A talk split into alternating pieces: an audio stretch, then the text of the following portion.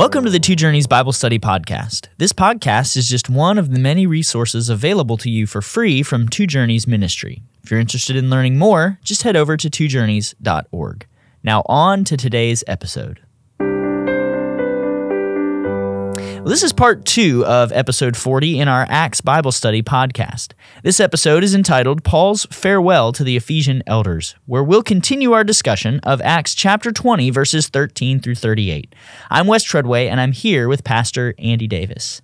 Andy, what are we going to see in these verses we're looking at today? Oh, listen, this is one of the gem chapters in the in the New Testament on on the topic of what it means to be an elder, a, a good elder of a local church. For me as a pastor, you and I, uh, Wes, are both elders at First Baptist Church. This is a go-to chapter on on many elements of being a godly elder. There's lots of elements of of role modeling, of faithful teaching, of shepherding, of caution concerning dangers to the church. There's so many themes that Paul goes over in this this farewell address, and uh, I've used it many times to teach other uh, men at seminary settings and in conferences elements of healthy pastoral ministry. So we've got a lot to cover today. Well, let me go ahead and read Acts chapter 20, verses 13 through 38 for us as we begin. But going ahead to the ship, we set sail for Assos, intending to take Paul aboard there, for so he had arranged, intending himself to go by land. And when he met us at Assos, we took him on board and went to Mytilene. And sailing from there, we came the following day opposite Chios. The next day, we touched at Samos, and the day after that, we went to Miletus. For Paul had decided to sail past Ephesus, so that he might not have to spend time in Asia, for he was hastening to be at Jerusalem, if possible, on the day of Pentecost. Now, from Miletus, he sent to Ephesus, and called the elders of the church to come to him. And when they came to him, he said to them, You yourselves know how I lived among you the whole time from the first day that I set foot in Asia, serving the Lord with all humility and with tears and with trials that happened to me through the plots of the Jews. How I did not shrink from declaring to you anything that was profitable, and teaching you in public and from house to house, testifying both to Jews and to Greeks of repentance toward God and of faith in our Lord Jesus Christ. And now, behold, I am going to Jerusalem, constrained by the Spirit, not knowing what will happen to me there, except that the Holy Spirit testifies to me in every city that imprisonment and afflictions await me. But I do not account my life of any value, nor as precious to myself, if only I may finish my course and the ministry that I received from the Lord Jesus to testify to the gospel of the grace of God. And now, behold, I know that none of you among whom I have gone about proclaiming the kingdom will see my face again. Therefore I testify to you this day that I am innocent of the blood of all, for I did not shrink from declaring to you the whole counsel of God. Pay careful attention to yourselves and to all the flock in which the Holy Spirit has made you overseers, to care for the church of God, which he obtained with his own blood. I know that after my departure, fierce wolves will come in among you, not sparing the flock. And from among your own selves will arise men speaking twisted things to draw away the disciples after them. Therefore, be alert, remembering that for three years I did not cease night or day to admonish everyone with tears. And now I commend you to God and to the word of his grace, which is able to build you up and to give you the inheritance among all those who are sanctified. I coveted no one's silver or gold or apparel. You yourselves know that these hands ministered to my necessities and to those who were with me. In all things, I have shown you that by working hard in this way, we must help the weak and remember the words of the Lord Jesus, how he himself said, It is more blessed to give than to receive. And when he had said these things, he knelt down and prayed with them all. And there was much weeping on the part of all. They embraced Paul and kissed him, being sorrowful most of all because of the word he had spoken, that they would not see his face again. And they accompanied him to the ship. What bombshell does Paul drop on the Ephesian elders in verse 25? How does he know this to be true, and what's the preaching the kingdom that he's talking about? Yeah, so I'm going to go back to the same statement, Mark 1:15. The time is at hand. The kingdom of God is near. Repent and believe the good news. The kingdom of God is the is the place where God is king, where he rules over a people who are delighted to have it so. That's the kingdom. And how are we delighted? Because the heart of stone has been removed and a heart of flesh has been put in, and the Spirit's been put in us, moving us to obey His commands. Um, we have taken his yoke, Jesus' yoke, upon us, the kingly yoke, the yoke of kingly sovereignty. We have taken it on us. That is the kingdom. Paul has been preaching that message. He's saying, You all need to lay down your weapons of rebellion against God the King, against Jesus the King, and come into the kingdom. And when they repent and believe, they come into the kingdom. That's what I've gone around preaching. Now, I want you to know that none of you among whom I've done that will ever see me again. So that's the bombshell. Mm. You're never going to see me again. It's the last time you'll see me. And here's the thing in a time, in a day and age when there wasn't much mobility, when people could be born, live, and die within a 25 mile radius of, of their whole life. And you could see that in colonial America and all that. It was just hard to travel. Mm-hmm. Even with the Roman roads, not everybody moved around. You know, basically, when you said goodbye to someone who is going a great distance away from you, it's like death. It was like a funeral. Mm. It's like I think about John Paton, the 19th century missionary that said goodbye to his godly father to go to the South Pacific, like 13,000 nautical miles away. It was like a, it was like a funeral. You're never going to see me again, as far as I can tell. How did he know? I don't know. But maybe the Holy Spirit warned him and said, Look, this is where we're heading. Mm. And so, you, Ephesians, I'm not coming back here again. I'm hoping to go to Jerusalem and hoping to go to Rome, but I'm not coming back here again. So, I'm just saying goodbye. Mm. What does verse 26 teach us mm-hmm. about Paul's sense of duty and responsibility in the matter of the gospel? And what enabled him to feel clear of that responsibility? Yeah, this is a great theme and it's mysterious to me. It's troubling. I find it troubling. All right, let me read the verse. It says, Now, uh, therefore, because I've gone around preaching the gospel to all of you, therefore, I declare to you today that I'm innocent of the blood of all men. Now, I cannot hear this except going back to Ezekiel 3.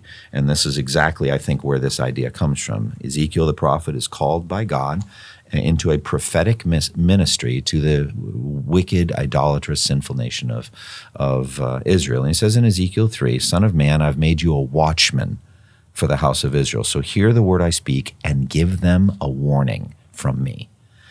When I say to a wicked man, You will surely die, and you do not warn him or speak out to dissuade him from his evil way, that wicked man will die for his sin, but I'll hold you accountable for his blood. But if you do warn the wicked man, and he does not turn from his wickedness or from his evil ways, he will die for his sin, but you will have saved yourself.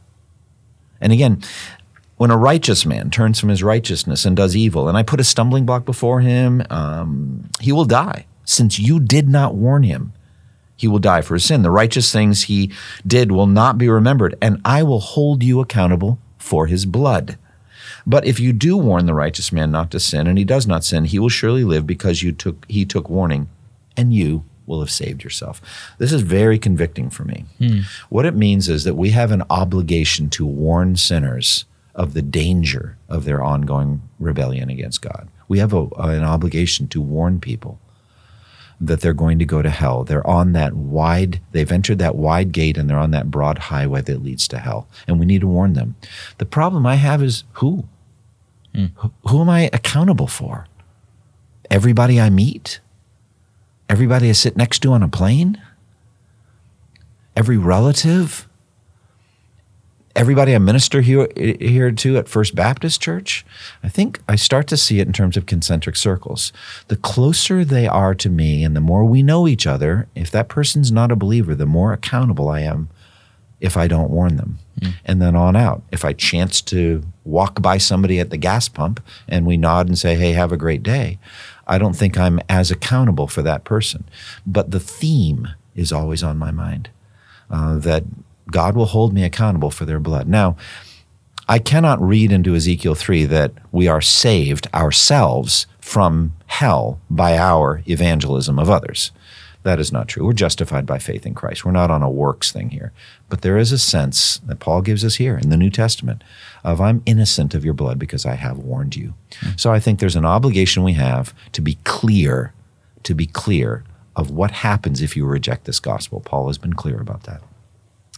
Why do the elders need to pay careful attention to themselves as well as to all the flock in which the Holy Spirit has made them overseers? And what does it teach us about ministry?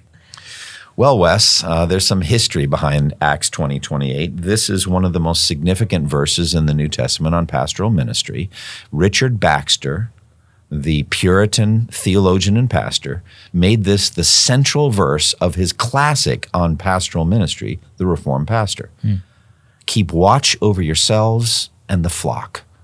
And he has a whole section on what it means to watch over yourself and a section on what it means to watch over the flock. And the first part, keep watch over yourself, means you're a sinner. Romans 7, the very thing you hate, you do. And the very thing you want to do, you don't do. You have the seeds of your own destruction within yourself. Paul said, I would, I do too. So you elders, you need to especially keep watch over yourselves. As 1 Timothy 4 says, you know, watch your life and your doctrine closely. Watch yourself. And so Baxter says it very plainly, he says, keep watch over yourselves, lest after you have preached to others, you yourself will be disqualified for the, for the same sins you warn other people mm. of. Will you warn other people about sins and then do them yourself? If those sins are dangerous, why do you not heed the warning?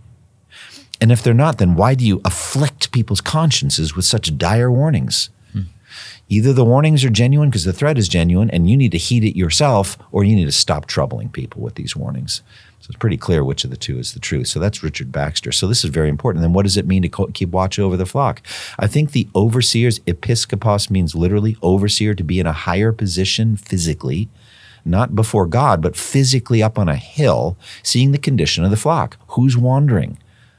Oh, some wolves are coming over there on the left kind of flank of the of the flock. I better get over there and protect them. That's what episkopos means to me. It means to be in a lofty position, not to lord it over, but to see perspective. Where are we heading? Big picture. Mm. Where are people heading? Be able to give people that big picture warning. That's what I think it means to keep watch over yourself and to keep watch over the flock. What does it mean to care for the church of God, and why does Paul remind them that God bought it with his own blood? Okay, so all right, first of all, I want to say what I said at the beginning. This is clear evidence of the interchangeability of the three titles we know the best for the role that we consider all basically equivalent. He called for the elders of Ephesus. All right, verse 17, you have the word elders, presbyteros. Then here he says, Keep watch over yourselves and the flock of which the Holy Spirit has made you overseers, episkopos, from which you get the word Episcopalian. Also, the ancient English word bishop is almost the same thing as overseer. Biskiop is overseeing, be scoping above. And then he says, be shepherds. Uh, more commonly, we have pastors. It's a pastoral or a shepherd. All three are used of the same office. So it's important to note that they're interchangeable. Next, what is the significance of shepherding the church of God? First of all, it isn't yours. You didn't shed your blood for it. That's one thing to keep in mind. We are committed to this local church, but not like Jesus was. Only Jesus shed his blood for the church. So I remember a key moment in the Reformation of this church when I had a lot of people that were hostile to me. I remember um, there were some folks there that thought they had more of a claim to significant leadership in the church or influence over the church because they'd been there longer. Uh, they'd been there for 40, 50 decades. I said one thing, given that our church was established in 1845, none of us has been here the whole time, but Jesus has. And let me say one more thing. None of us shed our blood for this church. Jesus did. No one has a claim like Jesus. So I think it's just humbling for us to realize our level of commitment may be high. We don't come close to Jesus. We can't carry his shoes. But also, this is an interesting phrase be shepherds of the church of God, which he shed with his blood. Well, one thing we do know is God the Father never had blood and never will. That's a human body thing. The Word became flesh, and part of the flesh is blood. Jesus had blood. Therefore, Jesus is God. Hmm. That's a very important verse in the deity of Christ. Hmm. Now he goes on to say that there are those who will rise up within the Ephesian flock. What's the nature of the wolf like attack, and what will the elders have to do to protect the flock? Yeah, after I leave, savage wolves are going to come in. Um, Jesus said, I send you out like sheep among wolves. Um, he talks about false teachers being wolves in sheep's clothing. So the idea here is, is and he's going to say, even from your own number, men will arise. So there's a clear wolf in sheep clothing thing. And what that means is they're going to look outward, outwardly like sheep, but they really are wolves. So Paul in Second Corinthians, and we've done the podcast there, he talks about the super apostles, and he said they're false apostles. They're servants of of Satan, masquerading as apostles of Christ, and no wonder because Satan himself masquerades as an angel of light. So just because they look beautiful and look so nice and all that, they are they're they're uh, wolves in sheep's clothing. That's what he's saying there. They're false apostles and they're masquerading. So watch out. So ravenous wolves. And, and one thing, and I just mentioned this in the sermon I preached this past Sunday, is sheep are vulnerable. Sheep need a shepherd. Uh, we cannot protect ourselves from from the wolves. All right, we have no defense. Our defense is the shepherd, and the shepherd, the good shepherd, lays down his life for the sheep. So these under shepherds, what they need to do is watch out for wolves. Mm. And Jesus said, "By their fruit you'll know them." You want to know who the wolves in sheep's clothing are? Look for the fruit. Uh, what is the fruit? Generally, worldliness, generally, uh, desire for money, power, sex, um, desire to be esteemed and, and, lavished on, and all that. Look for the, the Pharisee type thing in Matthew 23 whitewashed tombs, which look beautiful, and love the places of honor and love to be greeted and, and have honorific titles and all that kind of stuff. Look for that. Um, look for worldliness. Look for material prosperity and all that. That's the fruit we're looking for. What does verse 31 show us about the seriousness of the threats against the church and the need for constant vigilance among the pastors? Yeah, so I'm going to combine the answer with 30 and 31 because these individuals are coming from within the flock, within the, the local church, and they're going to distort the truth. What does your translation say on verse 30 about distorting the truth? It says, uh, among your own selves will arise men speaking twisted things twisted. to draw away the disciples. Out. All right, so they take the truth and they twist it. So, like what the serpent did in the garden, it's like mm. takes some things, some of some of them are true, some false, and just twists it all together. So there's this crooked twisting of the truth, and that's the danger. So you've got to understand it's gonna sound right, but then it's not. Like think about the Judaizers, right? Think about the circumcision group. Sounds holy got to be circumcised, got to obey the law, and all that. It's corrupt. It's a doctrine of demons. Mm. It's evil. Uh, even that phrase, doctrine of demons, has to do with uh, asceticism. People forbid marriage and they and they forbid certain foods and all that. That it looks good, but it's really a twisting.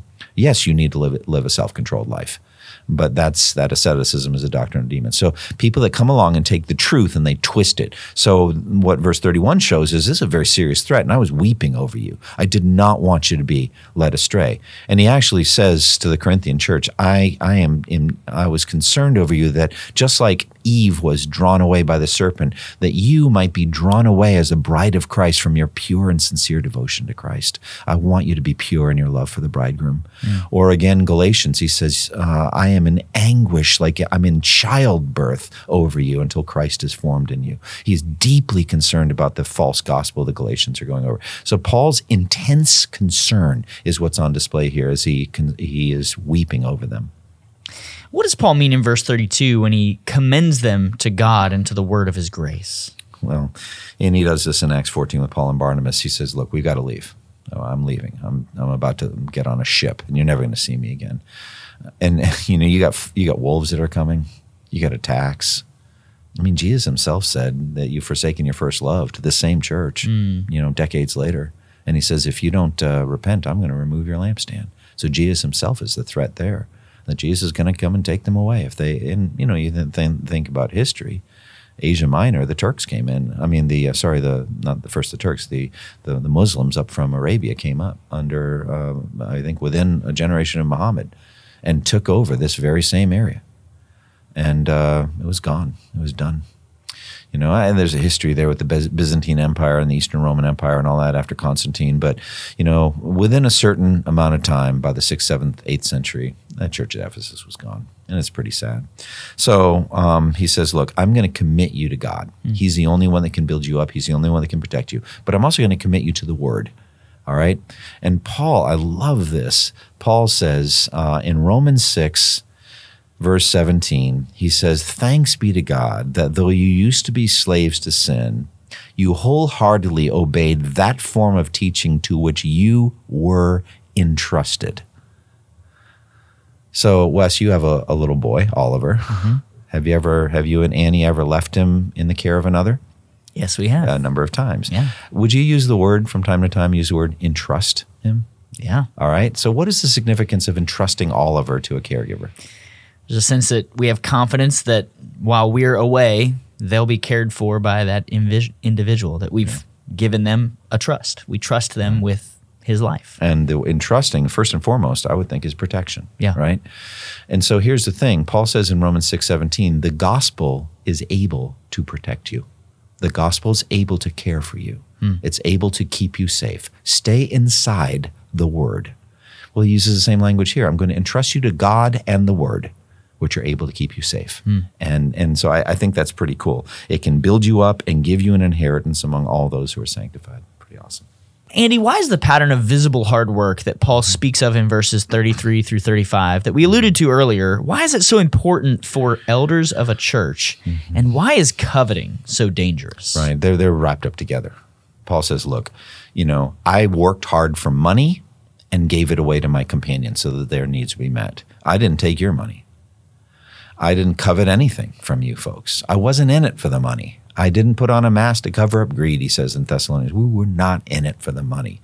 And you know that they, they could have been. Look, any anybody with apostolic healing powers, you know how rich they could have become? Hmm. I mean, how much would people pay? Think of that that woman with the issue of blood, the, the bleeding problem. She spent all she had. Yeah. All right. Imagine women like her or people like they're lepers and blind people and ever coming from all over. Yeah, I'm just going to charge you a denarius. A denarius for a healing? Done. All right. After a while, like ah, 10. 10. Done. All right. Paralyzed person walks. Done.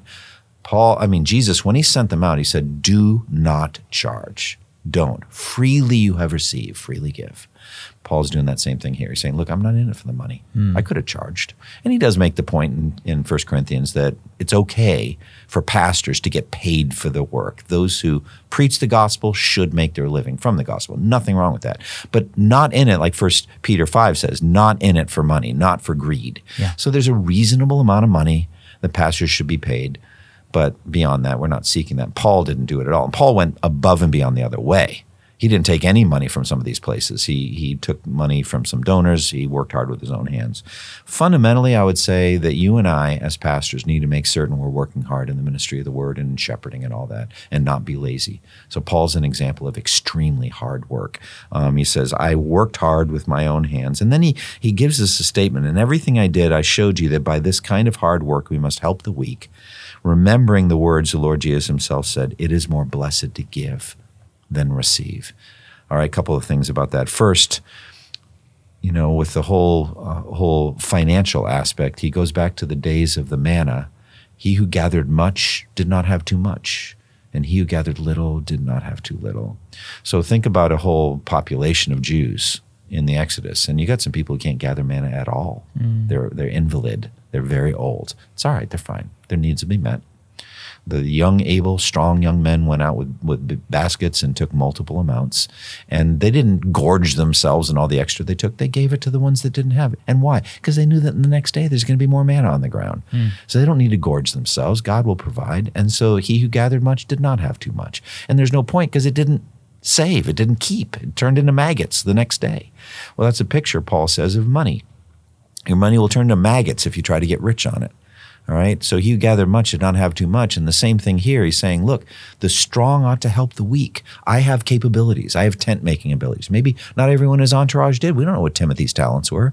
Uh, we don't know if others had the ability to earn money, but Paul did. And so he helped the weak. And, and my thought the whole time I was doing it is like, it is a blessed thing to be able to give. It's better, actually. It's more blessed to give than receive. One final thing, as you can see here on my on my Bible here, I've got that red letter edition, and so we've got the this statement from Jesus: "It is more blessed to give than receive." The thing is, that's not found in any of the Gospels. Hmm. It's not found in Matthew, Mark, Luke, or John. So the Holy Spirit reserves the right to give us more information whenever He chooses. That's so good. it is interesting. What does the Ephesian elders' passion for Paul say about his ministry among them? And what final thoughts do you have as we conclude this passage? Right. One of the things I was just talking to somebody about spiritual leadership, leadership in the church. Uh, I was talking to a young man about this, and uh, he was asking about attributes of leadership. I said, one thing, one basic test of leadership is turn around, metaphorically, turn around, and see if anyone's following you. If no one is, you're probably not a leader yet. You might be a leader someday, but you're not a leader now. No one's following you. All right. So the proof of the pudding's in the eating. All right. What kind of man you are can frequently, not always, but frequently be seen in the kind of reaction you engender from people. So, what was Paul like so that people wept at the thought that they would never see him again? Hmm. What, what, what was it like? What, what was he like when they all knelt and they're, they're grieving and they're hugging each other? And, and the next chapter 21, what does it say? 21 1 say for you in your translation? It says, When we had parted from them and set sail, we came by a straight okay. course to Kos. Yeah, my translation goes a little more kind of juiced up after we had torn ourselves away from them. All right. Mm. So I have to look at the Greek of parted from them. Mm. But the, the sense of it was hard to say goodbye. And we get that at least at the end of chapter 20. It's certainly hard for these Ephesian elders to say goodbye. And they were grieved over the idea that they would never see him again. So what does it say to me? I would like to be that kind of a pastor. I'd like to be the kind of pastor who people would grieve over when I'm gone. And and I don't want to think about it too much, but you know, there's a wicked king in in in Israel, and it says of him, he's a bad man. He's just one of the worst. And it says uh, he died to no one's regret, and was buried, but not in the tombs of his fathers. I mean, that says it all, doesn't it? If you know anything about Kings and Chronicles, it's like that's a final word from God on you. Mm. No one cared when you died. No one was blessed by you everyone just went about their lives, or if they thought about you at all, they're glad you're gone. Hmm. Well, take that and go 180 degrees the other way. You'd like people to to grieve when when you leave. Not not that it's any ego stoking thing, but you have been a kind person. You've been loving. You've been faithful. You've done this kind of Acts 20 ministry. People will grieve when you're gone. Well, this has been part two of episode 40 in our Acts Bible Study podcast. We want to invite you to join us next time for episode 41, entitled To Jerusalem, where we'll discuss Acts chapter 21, verses 1 through 36. Thank you for listening to the Two Journeys podcast, and may the grace of our Lord Jesus Christ be with you all. Thank you for listening to this resource from twojourneys.org. Feel free to use and share this content to spread the knowledge of God and build His kingdom. Only we ask that you do so for non commercial purposes and in accordance with the copyright policy found at twojourneys.org. Two Journeys exists to help Christians make progress in the two journeys of the Christian life the internal journey of sanctification and the external journey of gospel advancement. We do this by exporting biblical teaching for the good of Christ's church and for the glory of God.